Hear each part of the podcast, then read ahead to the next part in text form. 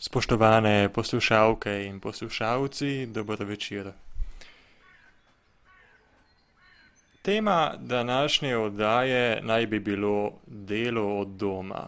Torej, stvari, ki so povezane z delom od doma. Seveda je danes sobota, kar pomeni, da mogoče delo od doma ni na urniku za vse od nas, pa vendarle. Pa tudi, ko smo se nadalje odločali o tem, kako bi to temo razvijali, smo ugotovili, da bi bolj govorili o delu kot o domu.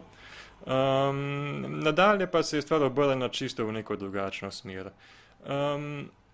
skratka, videli bomo, kako se ta oddaja razvija, govorili bomo predvsem o nelagodju, ki spremlja virus, ki spremlja to epidemijo, nadalje pa tudi, kako je to nelagodje mogoče rešiti, kako ga je mogoče izluščiti iz nekaterih književnih del, v angleškem delu programa pa se nam obeta tudi več intervjujev in, mogoče ena drugačna glasbena izbira kot v slovenskem delu, ko se večinoma osredotočamo na slovenske glasbenike. Listam revije, listam revijo Mladina, Slavoj Žižek v članku Koristni pismi prijateljev piše o tem, kako je mogoče zaprtost v hišo preživeti ob nekakšnem zanikanju situacije in, povrnitvi moči rituala vsakdanjosti. Torej strukturirati si je potrebno dan, vanj vnesti vse mogoče, kar nam krajša čas. To naj ne bi bil čas za odkrivanje bivanjskega brezna oziroma brezna brezsmiselnosti, pač pa čas, da odkrijemo, da smo kot skupnost sposobni delovati brez obljube po nagradi. Torej denarju ali počitnicah. Zamislimo si vse tiste, ki sedaj delajo in seveda nimajo, nekega zagotovila, da si bodo lahko v bližnji prihodnosti privoščili, bodisi oddih, bodisi neko izdatno finančno kompenzacijo. In, seveda je to čas, da smo tudi sposobni, v njem priznati oziroma spoznati, da je, vsakršen več od tega, ne, neka večja nagrada pravzaprav, nerealna. Dovoljšna nagrada bi bila že to, da ohranimo neko spodobno življenje po epidemiji. Vseeno pa nam ostaja čas, ne glede na službo, domnevam, ki jo kdo opravlja, da se ozremo po drugih. če verjamemo novicam o porastu sprehajalcev, na podlagi katerih so bili sprejeti nadaljnji strožji ukrepi o omejevanju gibanja, potem moramo k predvidevanju o številu oseb, ki se sprehajajo, dodati tudi številne, poglede na tuja dvorišča in hišna pročelja. Zamislimo si sprehajalce, ki, ki gledajo, kaj je okoli njih, sprehajajo se po ulicah.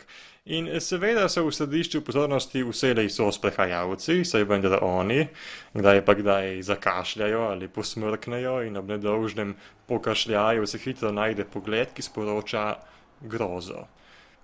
groza je bržkone eden izmed, pomembnih problemov za spopadanje s sedanjo situacijo, je mogoče neko počelo vzporedne epidemije, ki je nedvomno nevarnost zanjo, torej epidemije nekega, se pravi problematike mentalnega zdravja. in kot čustvo je lahko groza tudi krivična. Zakaj je krivična? ker prav tako kakor objektivne okoliščine, če sploh obstajajo, lahko zbujata neutemeljena slutnja ali predstava o nečem ali nekom. Torej mora biti utemeljena na napačnih postavkah, ki so pač neresnične, ampak zdi se, da je nekaj, kar pa v bistvu ni. zavoljo tega bomo danes prebrali nekaj odlomkov iz zgodbe Shirley Jackson V hiši med hribi strašil. Prevod Tadeje Spruk, iz letošnjega leta. Gre za zgodbo o hiši, v kateri naj bi, strašilo. odlomke prebiramo zato, da ponazorimo, da je kolektivna groza, s katero smo obdani, ko spremljamo širjenje virusa, pravzaprav groza neoprijemljivosti.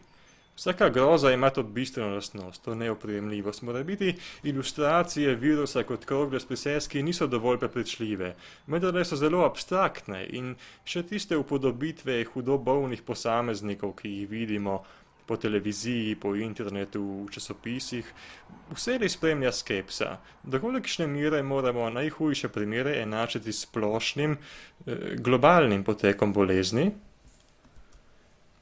Tudi prizori hudo bolnih ljudi vendarle nekaj premaknejo. Groza dobi oprijemljivo podobo. Postane nekaj, kar lahko postavimo predse in se tja zazremo.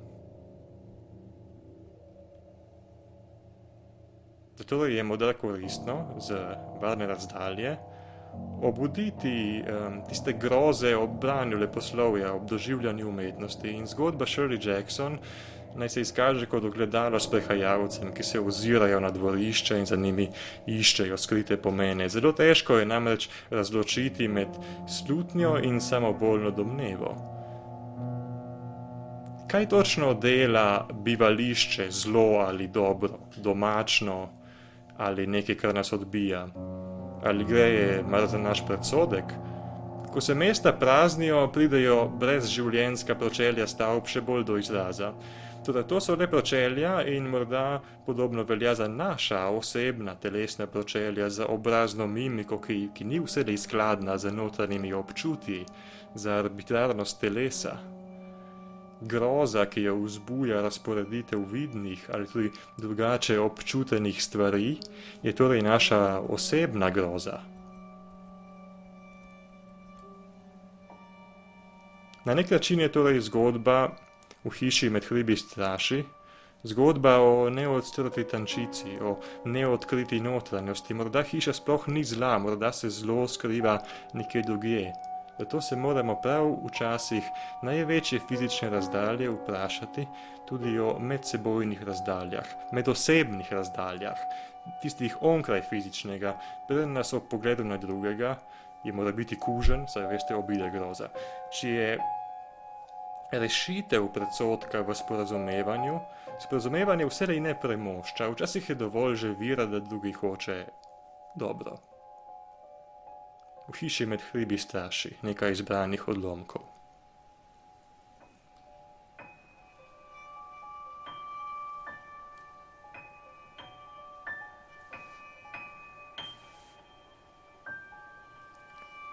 Noben živ organizem ne more dolgo ostati priseben v pogojih absolutne resničnosti. Nekateri verjamejo, da sanjajo celo škrjanci in cvrčavke. Hiša med hribi se je, neprisebna, v samoti naslanjala na okoliške hribe in v sebi kopičila temo. Tako je stala že 80 let in bo nemara obstala še nadaljnih 80 zidovi v njej so se peli na vzgor, opeka se je lično držala opeke, ta so bila trdna. Vrata pa preudarano zaprta. Med lesom in kamenjem hiše, med hribi je ždela tišina in kar se je kradlo po njej, se je kradlo v samoti.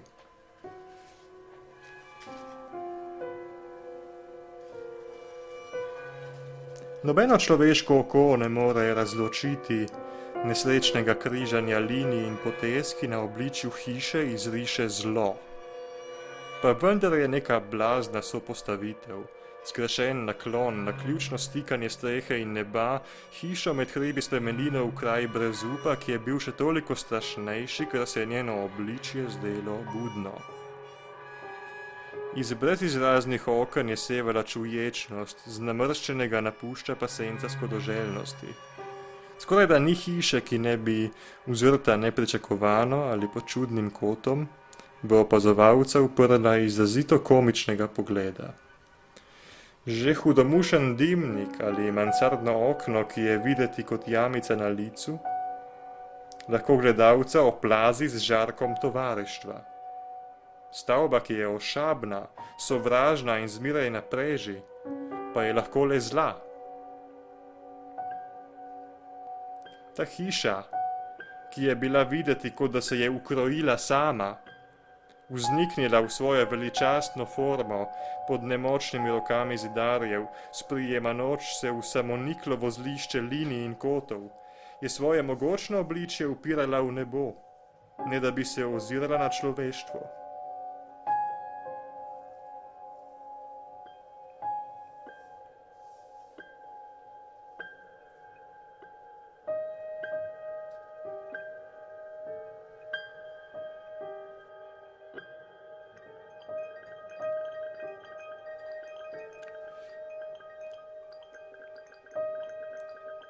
Nisem se odločil, je rekel doktor, v roki vrteč kozarec brandija.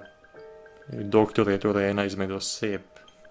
Te pripovedi gre za strokovnjaka, za paranormalne pojave, on raziskuje ne, in pozna zgodovino te stavbe. Nisem se še odločil, je rekel doktor.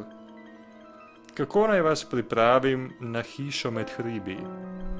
To rekoč obiskovalcem, ki so se odločili, da v tej hiši preživijo nekaj časa. Nikakor vam nisem hotel pisati, pisati o njej in še zdaj se mi upira, da bi vplival na vašo zavest z, radove, z razodevanjem njene zgodovine, še preden ste imeli priložnost, da bi si jo ogledali na lastne oči.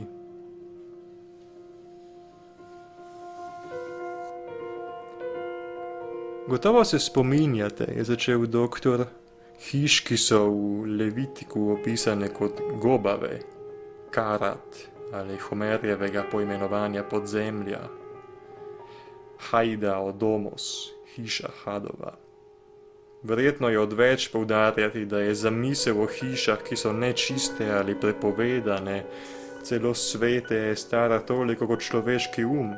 Vsekakor obstajajo prostore, ki se jih je neizogibno oklene ozračje svetosti in dobrote. Morda torej ni preveč nestvarno reči, da so nekatere hiše rojene zle.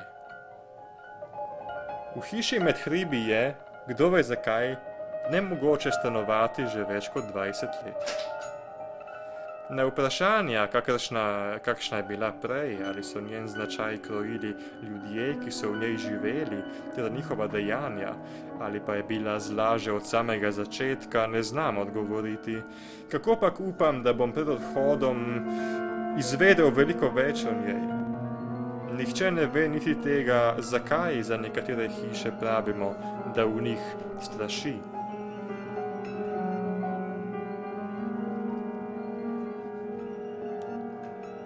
Hiša je nemirna, gobava, bolna, kar je še teh izrazov, s katerimi radi diplomatsko poimenujemo norost.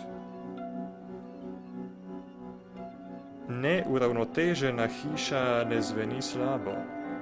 Toda številne priljubljene teorije zavračajo elementi grozljivega, skrivnostnega, Nemalo je tistih, ki bi vam rekli, da so motnje, ki jim jaz pravim nadnaravne, v resnici posledica pretakanja podzemnih voda, električnih tokov ali pa halucinacije nastale zaradi onesnaženega zraka. Svoje zagovornike med skeptiki imajo tudi sončne pege, zračni tlak in potresni sunki. Ljudem, je potožil doktor, Seveda tako mudi vsako stvar privleči na plan, ker jo lahko opredelijo, pa naj bo njihova opredelitev še tako nesmiselna, da le zveni za dosti znanstveno. Da vzdihnil je se sprostil in jih ošinil z beganim nasmeškom. Hiša duhov, je rekel, vsi pokajo od smeka. Zalotil sem se, da sem kolegom z univerze dejal, da grem poleti na taborjenje. In tako je ta stara hiša samo čemela tukaj. Vse v njej je ostalo nedotaknjeno, neuporabljeno, od vseh zapuščeno, samo čemelo je in premlevalo. Menim, da je zlo v resnici hiša sama. Svoje stanovalce je ukovala v berige, jih pogubila in uničila njihova življenja. Leglo z dohotnosti je,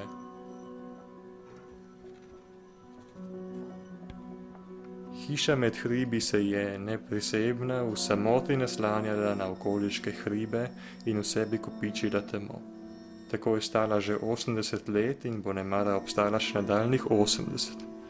Zidovi v njej so se peli navzgor, opeka se je lično držala opeke. Tla so bila trdna, vrata pa preudarno zaprta. Med lesom in kamenjem hiše med hribi je ždela tišina in kara sekra la punyai, sekra la usamoti.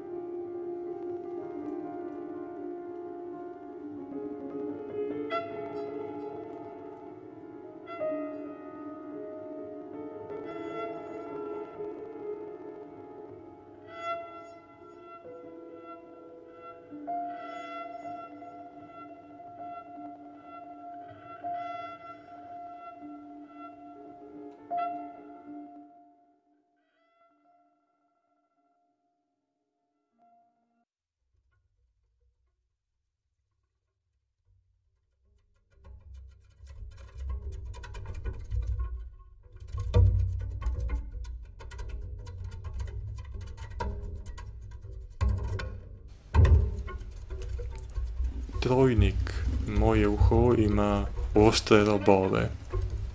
Številka tri.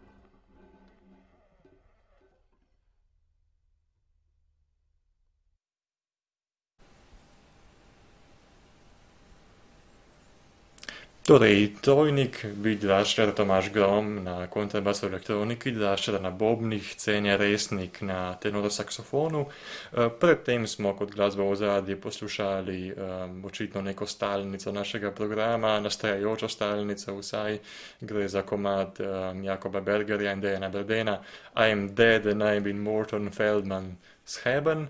Gremo naprej. Torej, včasih razmišljam, pred čem je groza naših oblastnikov pri čem jih je zares, zares groza. Najbrž pred izgubo oblasti. V tem primeru se je zares težko soočiti z resnico, ko ti svetovalec namigne, da obstajajo možnosti, da oblast izgubiš. Tudi nisem prepričan, da je groza vselej dobro predmetena pri oblastnikih. Pogosto se zgodi, da nas z energijo navdajajo neki konkretnejši pripetljaji in K takim prav gotovo sodijo bolj poenostavljene, izkrivljene upodobitve zla. Kaj bi se zgodilo, če bi se vladajoči v svoje osebno zlo, pomislimo recimo, koliko jih demonizira ilegalne priseljence, pa tudi konc koncu begunce, ki legitimno iščejo azil v naši državi, kaj če bi se dejansko v to, kar nekateri mislim, da dojemajo kot zlo, zazrli kot v nekaj, če se enostavno ne razumejo. Da bi vsaj enkrat prevzeli vlogo filmskega gledalca, ki poskuša razvozlati nagibe, ki ženejo negativca. Morda bi zelo izpuhtelo in videli bi precej banalnejšo resničnost in se vprašali, zakaj natanko se sploh borijo. Groza je torej pogosto nepravično občutenje, kot smo že omenili, nepravično do predmeta ali osebe, ki nas navdaja z njo. Tudi, da bi se do takšnega zaključka dokopal vladajoči sloj, bi moral poslušati svoje svetovalce, moral bi poslušati ljudstvo, oziroma tiste njegove predstavnike, ki so posebej usposobljeni za to, da berejo takšno realnost. Ob tej priložnosti se prileže izsek iz besedila Nikolaja de Condorceja, sicer raz, razpetega med pripadnostjo revolucionarni oblasti v Franciji konec 18. stoletja in na drugi strani idejam, ki se s takratno ideologijo niso najbolje skladale. Za voljo tega je najprej še užival milost in precejšen ugled, na to pa so za njim razpisali tiralico in ga bojda ujeli za voljo njegove nenavadne jedi, ki jo je zaužil v eni izmed krčem na begu.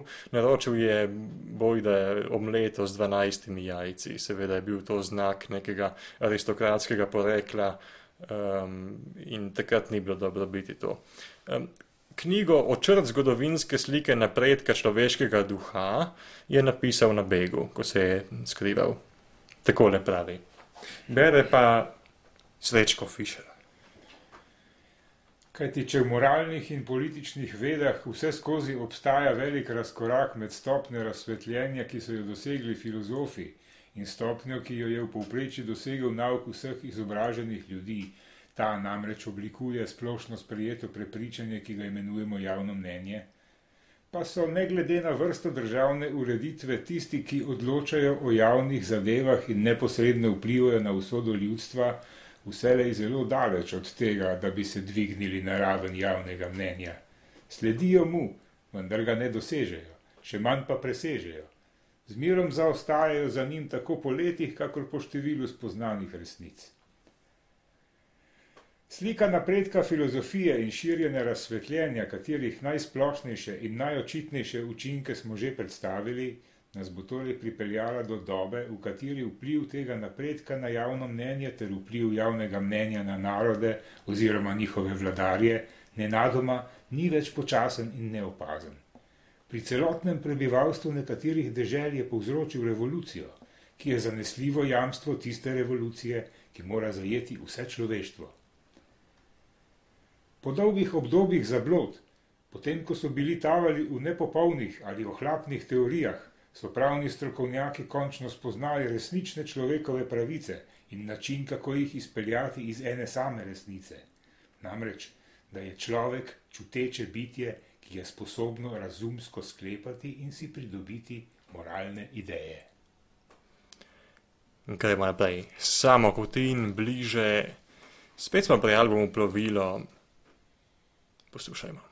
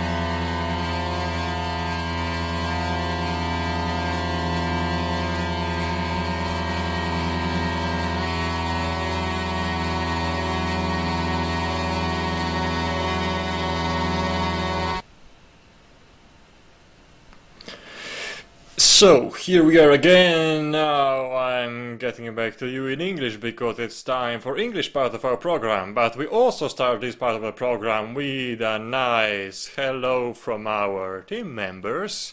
So, hey guys. Hi there. Alrighty, Sydney from Amsterdam and also others. Uh, okay, perhaps later. Uh, now it's time for some improvised music. By the way, Sydney, how are you? I'm very well, thank you. It's uh, lovely weather in Amsterdam. It's uh, hard for the government to keep either uh, to keep everybody inside, but uh, yeah, very well. Alright, alright, nice weather here as well. It makes me hmm, try to go outside, but I think uh, acoustically it wouldn't be really nice if we our studio outside. Um, yeah, nevertheless, one more piece of music and then I promise we'll go to the interviews, so to leave another stuff up. But right now we have uh, another piece from our Slovenian friends. Urban Kušar is the name of the musician, and he's going to provide us with some improvised stuff uh, with percussion and some, uh, I guess, everyday objects. Uh, so let's listen. Urban Kušar and his impro session number one.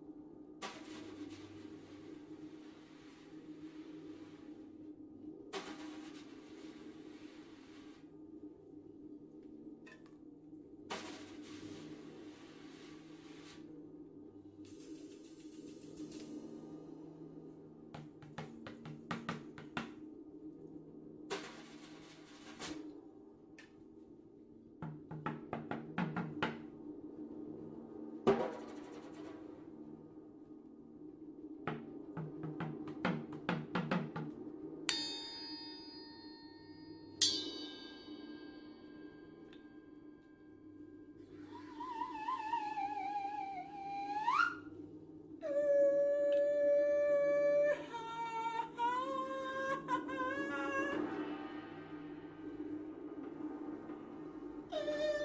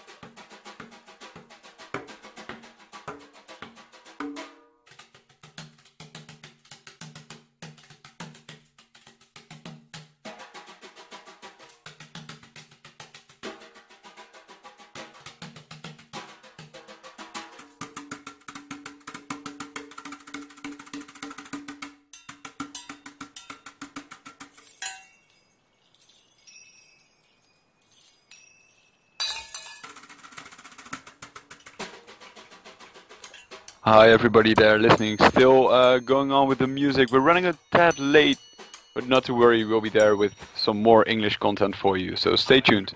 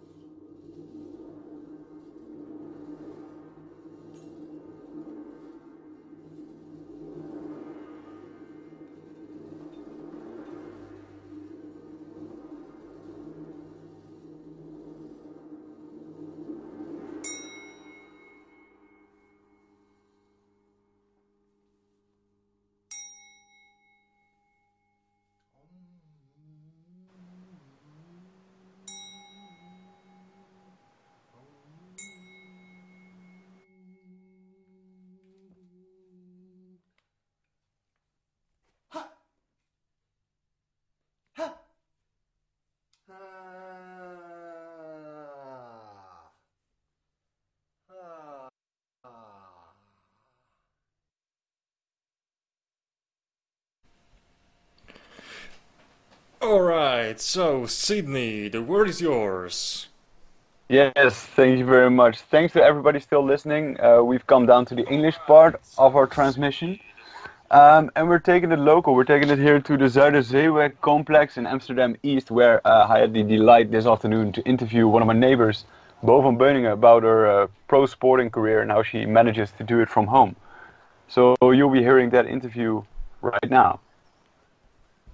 Well, welcome with us, Bo van Beuningen, living uh, on the same student island as I am here, right in Amsterdam, the Zuiderzeeweg. Uh, welcome, Bo. How are you? Hi, I'm fine, actually. And you?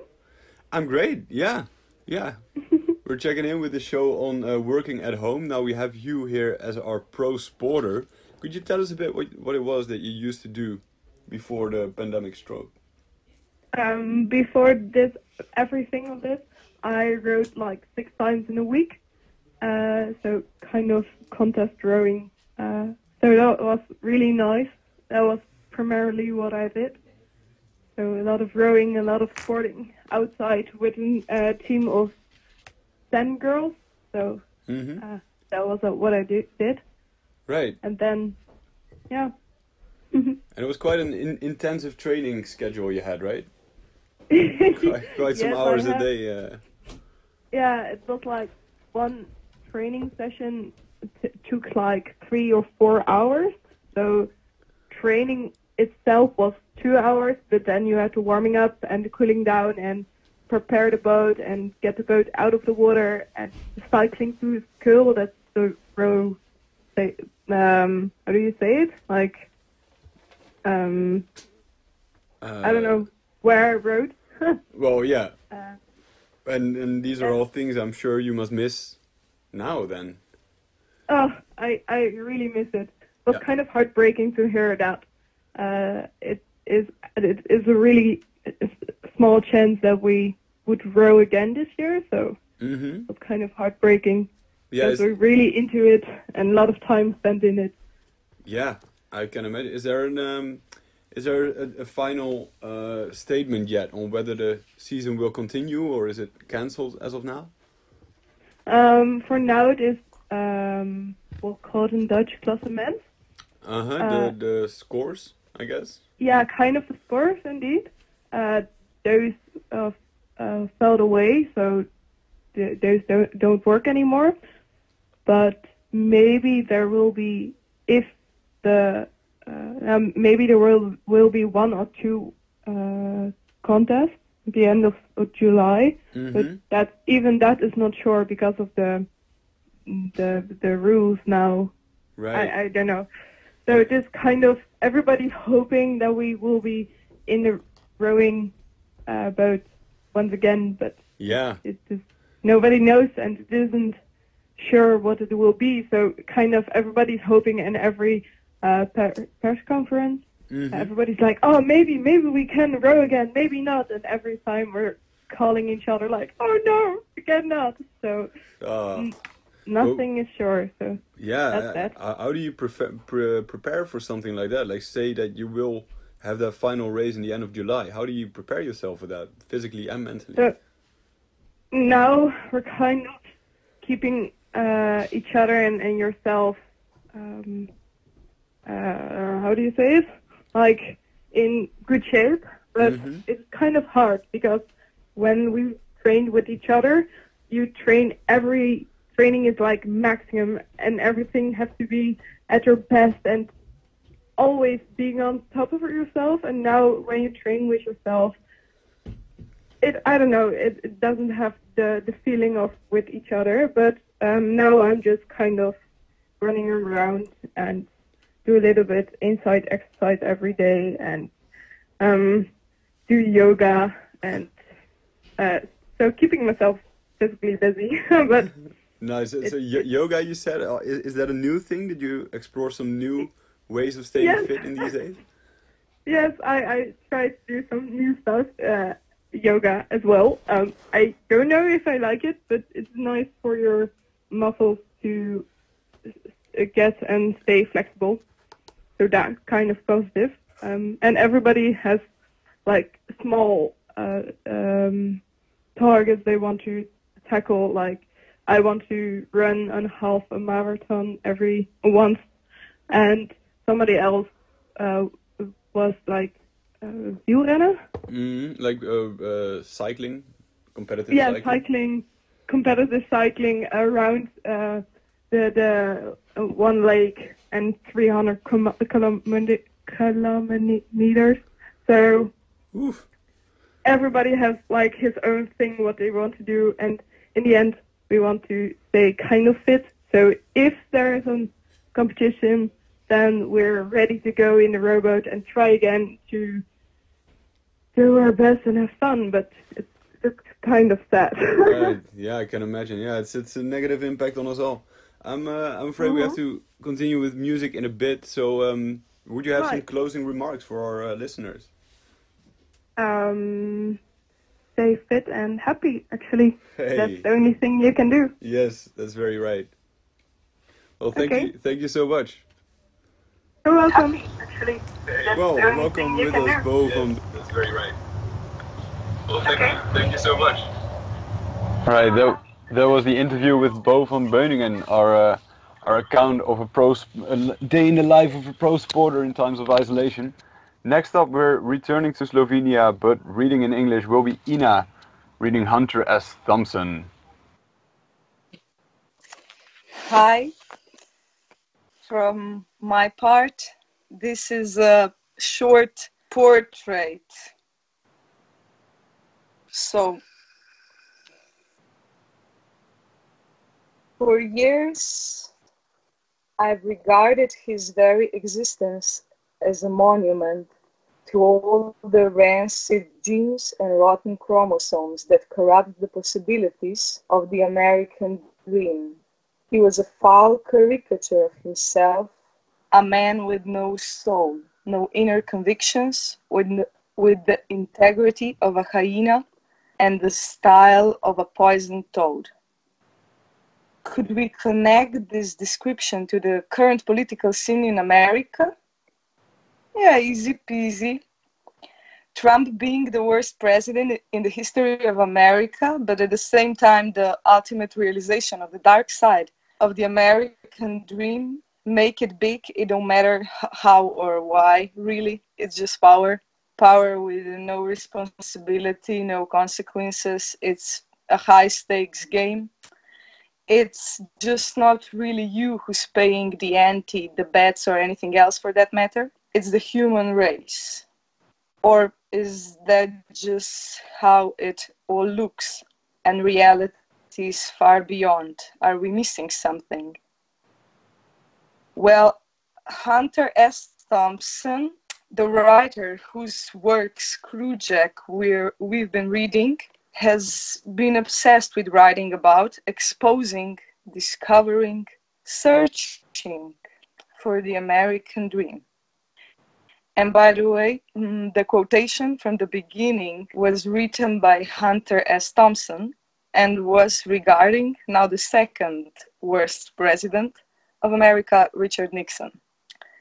He wrote the former sentences for Rolling Stone, a magazine with which he had a long running, a bit troubling relationship. Yes, he was a journalist, but not just a journalist. He was a monster, a crazy, wicked, evil, always looking for trouble man. I wanna be evil. I wanna be mad, but most of all, I wanna be bad.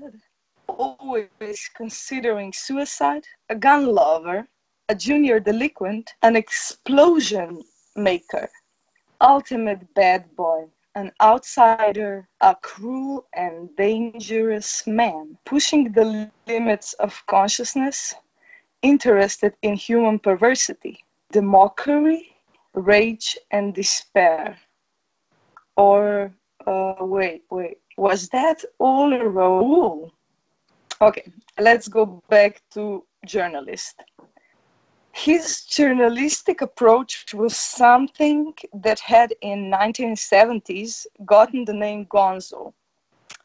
And what that meant, well, it's best that you check it out because it has a lot to do with the drawings that his longtime partner Ralph Steadman drew.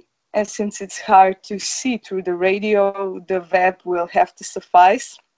But the other thing about Gonzo was that it was very, very participatory. It was getting immersed, sucked in, integrated with what you were writing about, with what you were writing about. And the writing was much more about what's happening there overall the circumstances, people, how they're reacting, what are their relationships, how are they. It was about life, about people, and actually quite human, yeah. The other thing Gonzo has been known for is its personal approach to the deliverance of a story. At the end of the trip, the piece was more about the writer, so in his and our case, Thompson, than about the actual reporting, facts, and stuff. There was no story until he got involved in it. So many have called his writing style a mix of reality and fiction, fact and imagination. But some politicians themselves said that his writing was in fact less factual but more true. Hmm, interesting. Hmm, very interesting. Thompson really shook up the journalistic scene, especially political journalism. And that was his intention he was always searching, asking, what is objective journalism? He didn't want the second-hand statements prepared, polished story. That was boring and arranged. He wanted to know what's the real deal, what's behind, behind the establishment, the high people and places, behind the peace and love drug scene, who's talking about the what the fuck is happening with you, the scary, crazy, I might die parts, how to deal with that. To make it short, what's the dark side of it, and where are the edges of everything. But not to get the wrong idea, he was deeply invested in America, cared about politics, loved the Constitution. At one point, he was running for sheriff, sheriff of Woody Creek. And there he was married, had a son. And I mean, people describe him as a loving, caring, generous, entertaining, interesting, brilliant man. Who are these people? Yeah, I suggest you check the documentaries. His wife says that he was a man of two extremes. He was living near Aspen, Rocky Mountains, traveling to, to Las Vegas and Hollywood.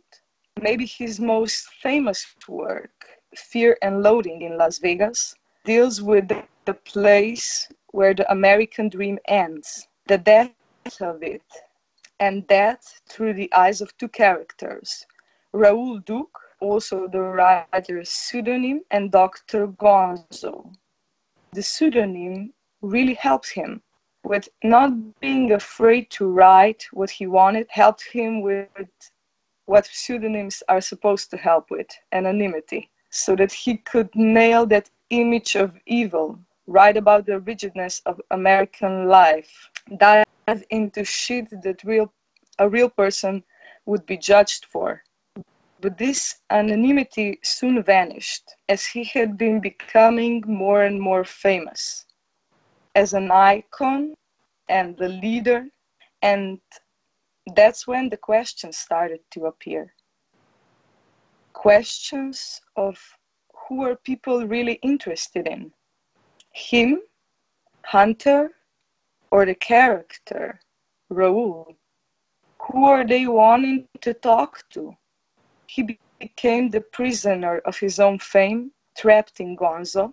First, he was behind the story, he could observe it. Now he was the observed, the story. He even got a comic strip character, called Uncle Duke, combining the two, the real and the fictional Hunter and Raoul.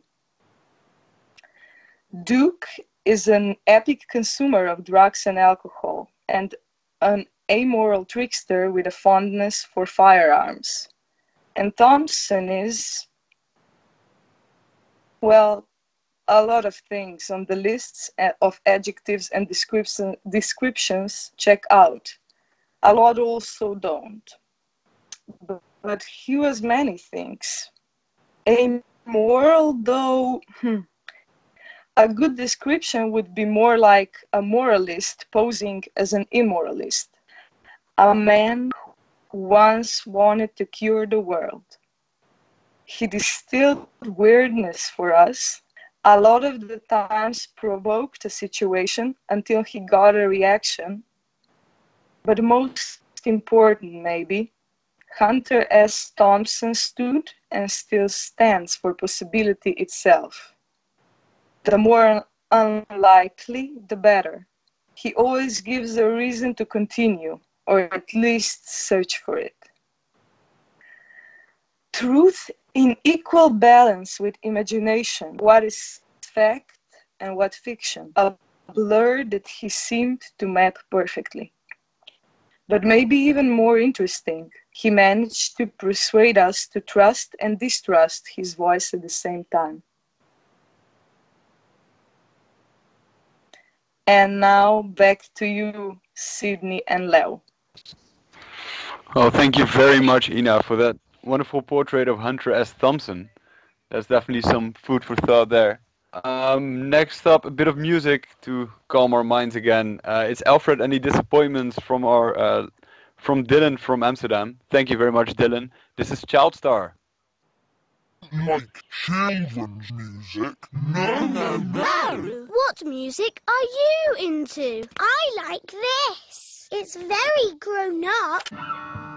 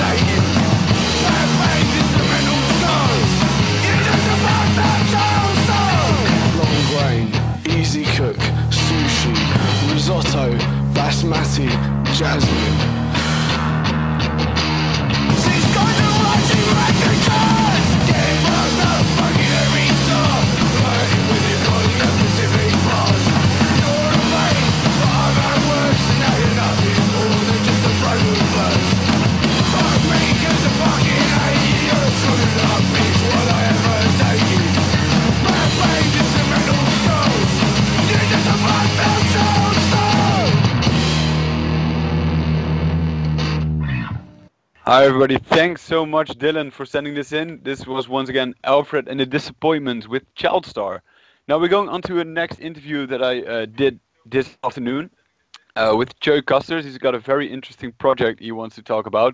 Uh, follow our Facebook and you'll see it tomorrow, but first let's hear what it is. Hi, welcome. We're sitting here with Joe Custers. Yeah, that's correct. Hi Joe, how are you doing? Pretty good. It's a good day. I'm uh, being kind of productive building a lot of things here. on the island. It's a good place to be. Nice, nice. So yeah, we're also uh, we're back at Zuiderzeeweg in Amsterdam East. Uh, Che is our artist in resident. We like to say he's an uh, he's an artist. Could you tell us a little more about yourself? Yeah, I am a bit of a everything a little bit uh, person. I do a lot of work in public space, building big structures, making livable structures. I design funny objects. I mainly talk about human experience and a lot of themes to do with circularity and ecology of humans. Um, but at the moment, all my uh, my work has been cancelled uh, in the public space. So um, that's why I'm working on a new project here. Right, yeah, because you have an exciting new project running together with Marika van den Belt. Exactly. Uh, called Print and Play, if I'm right. Yeah, print and play. That's the reason uh, uh, we're sitting here. The project is quite interesting because all the exhibitions and gallery spaces here in Amsterdam and in the whole of Europe are kind of cancelled at the moment. So a lot of artists are out of work or don't have their work displayed somewhere. And they're picking it up quite nicely with Instagram or their website or digital stuff. But we thought, okay, that doesn't really keep your attention. We want to do something physical. Yeah. But we can't host a big event. So how can we make something physical that's not uh, together with a lot of people? So that's why we devised Print and Play. That is sort of a printable exhibition um, that you can print yourself at home. Right. You can print it at home. It's it's So an how, how does it work? You, you you download uh, you download some material. Yeah, or? it's sort of like a little exhibition that pops out of a box. You download the big PDF or print file, and in there are all sorts of artworks that have been made for the exhibition or previous works that really fit to the theme of just replicating and having the artwork as the copy. Um, so that is also the funny idea of this exhibition. Like, if you build it up, it is the exhibition. It's not a replica, but the copy of the work is also the work. It's, it has a lot to do with photography and other exhibitions. They also build up work by just putting up the photography or the film. right. So it is not a copy of the exhibition, but you're making the exhibition yourself. That's the An idea. uh, interesting approach there to uh, to curating, I'd say. Uh, Walter Benjamin resonating in your practice, Mhm. so I hear. Um, but what, what is the end game? Uh, Do you want people to have it for themselves? Do you want to sh- have them share it, or I think the funniest thing is that this exhibition can spread because it's a digital file, but have multiple versions of this same exhibition in different spaces. We really like this idea of giving the people at home a real exhibition to look at, Mhm. but also the funny idea of it interacting with your house. Like this exhibition in someone's kitchen will look totally different than someone that has a big shed where they build this thing up, especially. So that's also the idea. We want to see what people can do with it, and bring a bit of. Uh, um, notoriety to the, to the artist in this uh, right? exhibition right. because because that's that's what we want to support. We want to see if we can bring these young artists or these upcoming artists still to a broader public by making such a version of an exhibition. right, yeah, because of course artists are also affected by the current pandemic. Yeah. But um, is there are there still slots open for artists? Can they still? Uh, Oh, for sure. We have the deadline open till the 8th of April, so that's about five days still. So you can still join this. So if you're an interesting artist, musician, performer, any type of work that can be put on an A4 paper, it can be a performance, it can be a visual work. You can even even build a structure or a sculpture out of A4 paper and have people replicate it. Anything that fits in this format, you can uh, put up uh, at printandplayexhibition.com. Awesome. And probably you're also on Facebook. We're also on. Facebook, we're on uh, Instagram. You can find us, Print and Play Exhibition. And we're open to all artists joining. That's it. We want to show a broad scope of artists from all over the world to see what kind of work they are making now and what kind of work they're making before this whole uh, Brilliant. ordeal. Awesome. That sounds like quite a bunch. Uh, is there anything else you're still doing next to the to the project? Uh, next to personal level? projects, I'm doing a lot of good uh, sitting in the sun now, and my own projects sort of continue. But it's kind of nice to see how does it work for me to be in this isolation and make work via the digital sphere. But this is mainly the little project uh, we've been doing now. It's going quite well. We're getting super funny work. So also, if you're not an artist, check it out. It's going to be funny. Build it up in your home. Awesome, cool. Well, these were some uh, very nice closing remarks uh, from Che Custers here on the Work at Home um, transmission. Um, well, that, that was it from Amsterdam. Uh, back to Slovenia. Oh, Alright, here we are back in Slovenia. So, next station of our evening is Jernej Čuček Gerbec reading Hunter S. Thompson, Screwjack. February 18 to 19. Getting toward dawn now, very foggy in the head, and no Dexedrine left. For the first time in at least five years, I'm out of my little energy bombs. Nothing in the bottle but five Ritalin tablets and a big spansule of mescaline and speed. I don't know the ratio of the mixture, or what kind of speed is in there with the mescaline. I have no idea what it will do to my head, my heart, or my body. But the Ritalin is useless at this point, not strong enough, so I have to risk the other. Oscar is coming by at 10 to take me out to the airport for the flight to Denver and Aspen. So if I sink into madness and weird hallucinations, at least he can get me checked out of the hotel. The plane ride itself might be another matter. How can a man know? Well, I just swallowed the little bugger. Soon it will take hold. I have no idea what to expect. And in this that tired, run-down condition, almost anything can happen. My resistance is gone, so any reaction will be extreme. I've never had mescaline. Meanwhile, outside on the strip the zoo action never stops. For a while I watched four LA sheriff beat up two teenagers, then handcuff them and hold them aw- away. Terrible howls and screams floated up to the, my balcony. I'm sorry, sir. Oh God, please, I'm sorry. Whack! One cop picked him up by the feet while he was hanging onto a, onto a hurricane fence. The other one kicked him loose. They kneeled, they kneeled on his back and whacked him on the head a few times. I was tempted to hurl a wine bottle down on the cops, but refrained. Later, more noise. This time a dope freak, bopping along and singing at the top of his lungs. Some kind of medieval chant, oblivious to everything, just bopping along the strip. And remember that shooting scene in Alphys? Also the film opening with a man reeling into a plastic house, vomiting, cursing the news, picking up a pistol, and firing into the ceiling, driven mad by the news and the pressure of upward mobility. Then perhaps to the classic cat on amateur night, his neighbor's wife. And from there to the shooting at Alphys. Yes, it begins to yell. Jesus! 6.45 now, and the pill has taken hold for real. The metal on the typewriter has turned from dull green to a sort of high gloss blue, the keys sparkle, glitter with highlights.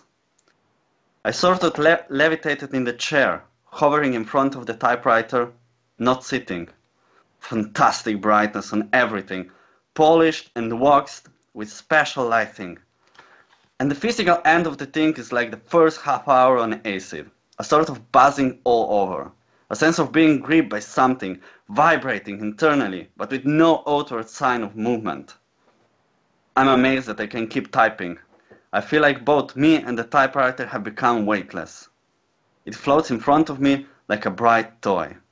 Weird. I can still spell, but I had to think about the last one. Weird. Christ! I wonder how much worse this is going to get. It's seven now, and I have to check out in an hour or so. If this is the beginning of an acid style trip, I might as well give up on the idea of flying anywhere. Taking off in an airplane right now would be an unbearable experience. It would blow the top off right of my head. The physical sensation of lifting off the ground would be unbearable in this condition. I feel like I could step off the balcony right now and float gently down to the sidewalk. Yes, and getting worse, a muscle in my thigh seized by spasms, quivering like something disembodied. I can watch it, feel it, but not be connected. There is not much connection between my head and my body. But I can still ta- I can still type. And very fast too, much faster than normal. Yes, the goddamn drug is definitely taking hold. Very much like, much like acid. A sense of very pleasant physical paralysis. Whoa, that spelling. While the brain copes with something never coped before. The brain is doing all the work right now, adjusting to this new stimulus like an old soldier ambushed and panicked for a moment. Getting a grip, but not in command. Hanging on, waiting for a break, but expecting something worse. And yes, it's coming. I couldn't possibly get out of this chair right now. I couldn't walk, all I could do is type. It feels like blood is racing through me, all around my body, at fantastic speeds. I don't feel any pumping, just a sense of increased flow. Speed, interior speed. And a buzzing, without noise, high speed, vibrations, and more brightness. The light rate indicator that moves along with the ball on this typewriter now appears to be made of arterial blood. It drops and jumps along like a living thing. I feel like vomiting, but the pressure is too great. My feet are cold, hands cold, head in a vice. Fantastic effort to lift the bottle of Budweiser and take a sip. I drink like breathing it in, feeling it all the way cold into my stomach. Very thirsty, but only a half a beer left and ready to get to call for more. Christ, there's the catch. I'm going to have to deal with all manner of complicated shit like packing, paying, all that shit any moment now. If the thing bites down much more much harder, I might wig out and demand beer. Stay away from the phone. Watch the road, red arrow. This typewriter is keeping me on my rails. Without, without it, I'd be completely adrift and weird. Maybe I should call Oscar and get him down here with some beer. To keep me away from the balcony. Oh shit, this is very weird. My legs are half frozen and slow panic in my stomach, wondering how much stranger we could get. Turn the radio on. Focus on something, but don't listen to the words, the vicious bullshit. Jesus, the sun is coming up. The room is unbearably bright, then a cloud across the sun. I can see the cloud in the sudden loss of light in the room, now getting brighter as the cloud passes or moves. Out there somewhere, much harder to type now. But it must be done. This is my handle. Keep the brain tethered. Hold it down. Any slippage now could be a landslide. Losing the grip, falling, or flipping around. Christ, can't blow my nose, can't find it. But I can see it. And my hand too. But I can't get together. Ice my nose. Trembling with the, with the radio now. Some kind of flute music. Cold and fantastic vibrations so far. I can't move. The ball just flipped back. A space capsule floating across the page. Some kind, some kind of rotten phony soul music on the radio. Melvin Laird singing The Wait. Oh yes, we get a where a where ye where.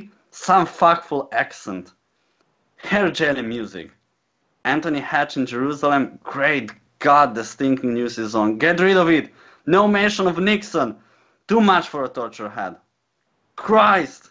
What a beastly job to look for a new station on this radio dial. Up and down the bright blue line and all the line all the numbers. Quick, switch to FM. Get rid of the fucking news. Find something in a foreign language. The news is already on. The TV screen, but I won't turn it on. Won't even look at it. Nixon's face. God damn! I just called Oscar. Fantastic effort to dial, and the fucking line is busy. Hang on now. No slippage. Ignore this weird trembling. Laugh. Yes, that sense of humor. Snag it down from somewhere. The skyhook. Jesus, I have to lock that door. Get the do not disturb sign all out before a maid blunders in. I can't stand it, and I just heard one out there, creeping along the hallway, jiggling doorknobs. Oh, yeah, that famous smile. I just got hold of Oscar. He's coming with some beer. That is the problem now. I can't start fucking around with the management. Shouting for beer at this hour of dawn. Disaster hour that way. Don't fuck with the management. Not, not now. In this weak condition. Conserve, conserve this inch of beer until Oscar arrives. With more, with more. Get a human buffer zone in here. Something to hide behind. The fucking news is on again. On FM this time. Singer suing time is 15 minutes until 8 o'clock. Washington's birthday sale, we cannot tell a lie. Our machines will sue you into a bag so fast you'll think you went blind. God damn, is there no human peaceful sound on the radio? Yes, I had one for an instant. But now more ads and bullshit. No, right there. A violin. A violin sound. Hold that. Stay with it. Focus on the violin sound. Ride it out. Ah, this beer won't last me. The thirst will do me to fucking with the management. No, I have some ice left. On the balcony, but careful, careful out there. Don't look over the edge. Go, go out backward. Feel around for the paper ice bucket. Seize it carefully between thumb and forefinger. Then walk slowly back to this chair. Try it now. Done. But my legs have turned to jelly. Impossible to move around, except like a rolling ball. Don't bounce. Get away from the phone. Keep trying the grip, the handle. Jesus, my hands are vibrating now. I don't see how they can type. The keys feel like huge plastic mounds, very mushy. And that bright red arrow jumping along like a pill in one of those sing along movie shorts, bouncing from word to word with the music. Thank God for the sonata in F major, for oboe and guitar by Charles St- Starkweather. No ads. Listener sponsored radio, not even news. Salvation has many faces. Remind me to send a check to this station when I get well. KPFK? Yeah, sounds right. The beer crisis is building. I'm down to saliva in this last brown battle. God damn, half my brain is already pondering how to get more beer. But it won't work. No way. No beer is available here. No way. Now, damn. Think about something else. Thank God for this music. If I could get to the bathroom, I'd like to get a towel and hang it over the face of this stinking TV set. The news is on there. I can smell it. My, my eyes feel bigger than grapefruits. Where are the sunglasses? Oh, I see them over there. Creep across. That cloud is off the sun again. For real this time. Incredible light in the room. White blaze on the walls, glittering typewriter keys. And down there, under the balcony, balcony traffic moves steadily along, steadily along the Sunset Strip in Hollywood, California. Zip code unknown. We just came back from our from a tour of the Soviet Union and Denmark. Careful now, don't stray into the news. Keep it pure, yes. I hear a flute now, music starting again. What about cigarettes? Another problem area. And I hear that willy old chairwoman sucking on the doorknob again. God damn her sneaky ass. What does she want? I have no money. If she comes in here, the rest of her day will be spent in a fear coma. I'm not in the mood to fuck around with chairwoman. Keep them out of here. They prowl this hotel like crippled wolves. Smile again. Yes. Again a step. Tighten the grip. Oh, when will this thing peak? It seems to be boring deeper. I know it can be worse than acid, but that's what it feels like. I have to catch the plane in two hours. Can it be done? Jesus, I couldn't fly it now. I couldn't walk to the plane. Oh, Jesus. Crunch is on. My throat and mouth are like gravel and even the saliva is gone. Can I get to the bottle of Old Crow and mix it up with the remains of these ice fragments? A cool drink for the freak? Give the gentleman something cool, dear. Can you see he's wired his brain to the water pump and his ears to the te- generator? Stand back. Those sparks. Back off. Maybe he's too far gone. Call a snake around him. Get that drink, boy. You're sleeping. We need concentration. Yes, the music. Some kind of German flower song. Martin Bormann sings White Rabbit. Ambushed in the jungle by a legion of naked gooks. Whiskey über alles. Get that drink. Get up. Move. Done. But my knees are locked and my head is about 20 feet higher than my feet. In this room with an 8 foot roof, making travel very difficult. The light again. Get those sunglasses, unlock the knees, and creep over there. Not far. Yeah, I'm wearing the glasses now, but the glare is still all around. Getting out of this hotel and chatting up this, catching this plane is going to be weird. I see, I, I see not much hope, but that, that's not the way to think. I have managed to do everything else I've had to do so far. 23 minutes past 8 on this brain saving station. I hear echoes of the news leaking out of the back of the TV set. Nixon has ordered the Condor Legion into Berkeley. Smile, relax a bit, sip the drink, bagpipes now on the radio, but it's a really violins. They're fucking around with these instruments. Sounds like a tractor in the hall. The chairwoman are going to cave my door in with a fucking web vehicle, a crane in that hall, snapping doors of the hinges like so many cobwebs. Creaking and clanking along, this hotel has gone all to hell since the chain took it over. No more grapefruit in the light sockets, the lamp sockets. Put some lamp black on those walls. Take off the glare. We need more hair on those walls and crab lice in the rug to give it life. There are marijuana seeds in this rug. The place is full of them. The rug crackers like popcorn when I walk. Who planted these seeds in this rug? And why aren't they watered? Now, yes, there's a project. Tend to the crops. Soak this rug like a drenching rain, some kind of tropical downpour. Good for the crops, keep the ground damp, and prune the leaves every other day. Be careful about the renting the room. Special people, nature freaks, tillers of soil. Let them in.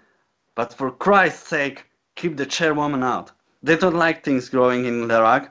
Most of them seem like third generation Finns, all muscle turned to lard and hanging like wasp nests. Wasp nest, Sleeping again? Beware! Oscar just came in, bringing beer. I seem to have leveled out, like after the first rush of acid. If this is as deep as it's going to bore, I think we can make that plane, but I dread it. Get in a steel tube and shot across the sky, strap down. Yeah, I sense a peak just now, a hint of letdown, but still vibrating and hovering around with a typewriter. The cloud is over the sun again, or maybe it's smoke. But the glare is gone from the walls.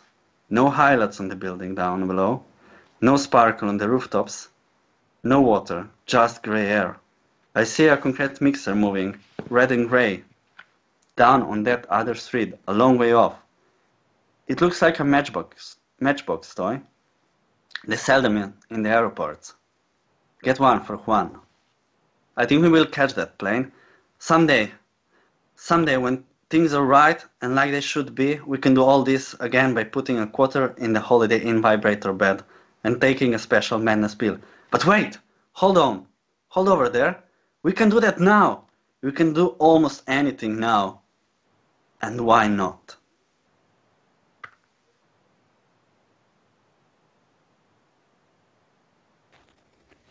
Well, thank you very much.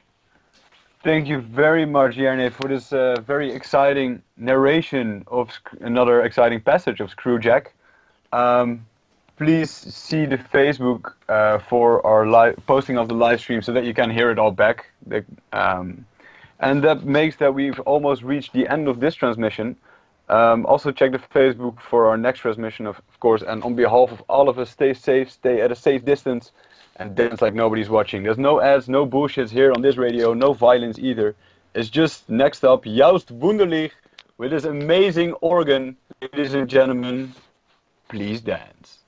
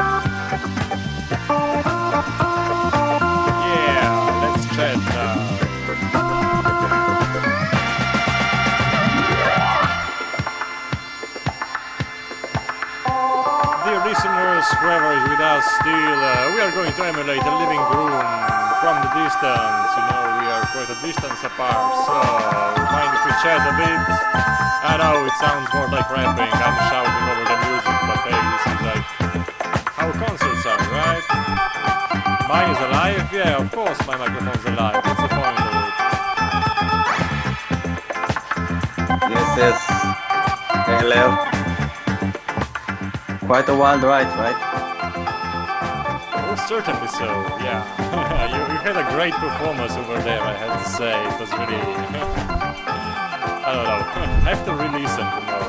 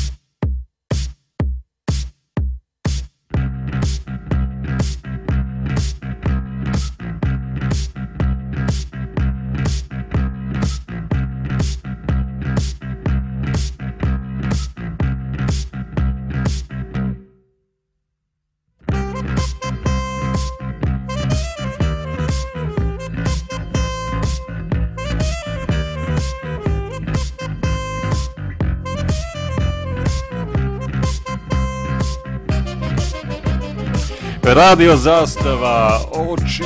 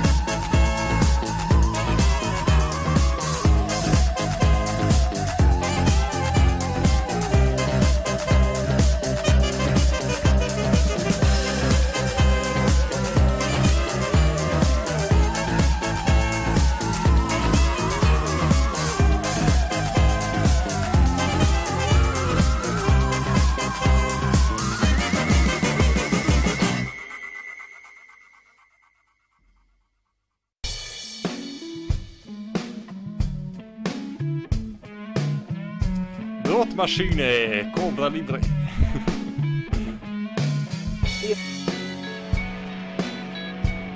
Se, vi är på slow dicks.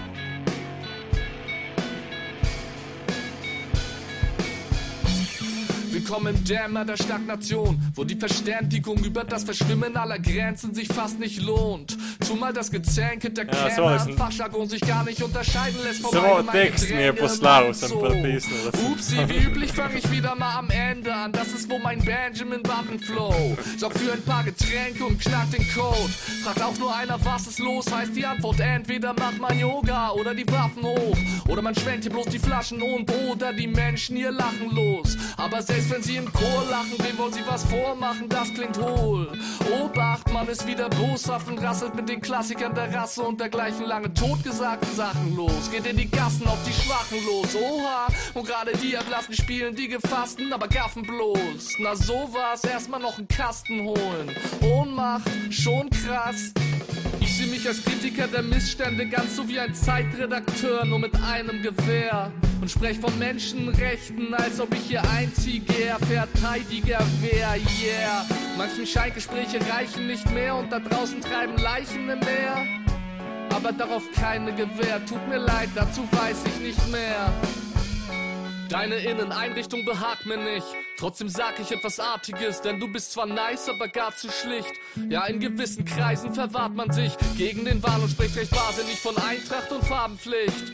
Und ganz allgemein auch vom warmen Licht, das man bewahrt in sich. Und dass sie einen bereitwillig durch die Herzschlagader schicken, wenn man nur schweigt und nicht sagt, was ist. Wenn sich alles von alleine schon gerade rückt, das lob ich mir. Ich könnte mir durchaus vorstellen, sowas eines Tages, weil es moralisch ist, zu moderieren. Aber klar, für kleine Gage und das Sofa hier, Kommunikation ist key. Yeah, doch wer macht den Overseer? Er, darauf mein Dosenbier. Mehr, wie gelangen bloß all diese Drogen hier her? Seht sie stehen ohne Triebe vor der Brotmaschine oder warten in den Tod marschierend auf die große Liebe.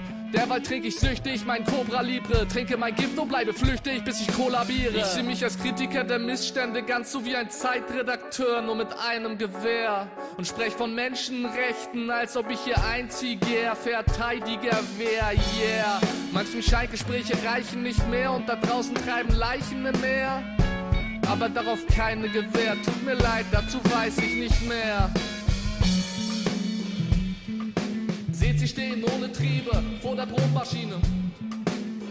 Vor der Brotmaschine. Vor der Brotmaschine.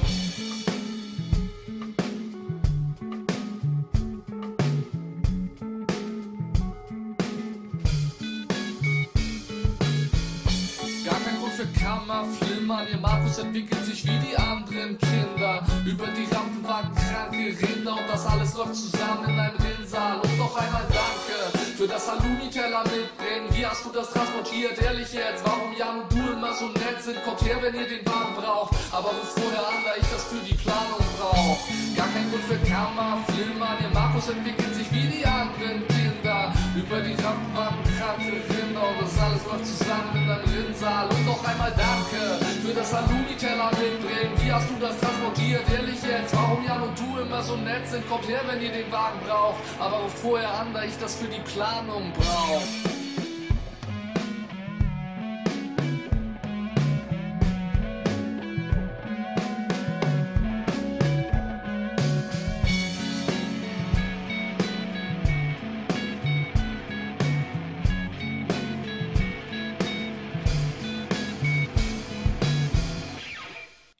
Radio Isolat, this is the end of our transmission today. Follow us on Facebook on www.facebook.com slash Radio Isolat. Very welcome to follow our shows.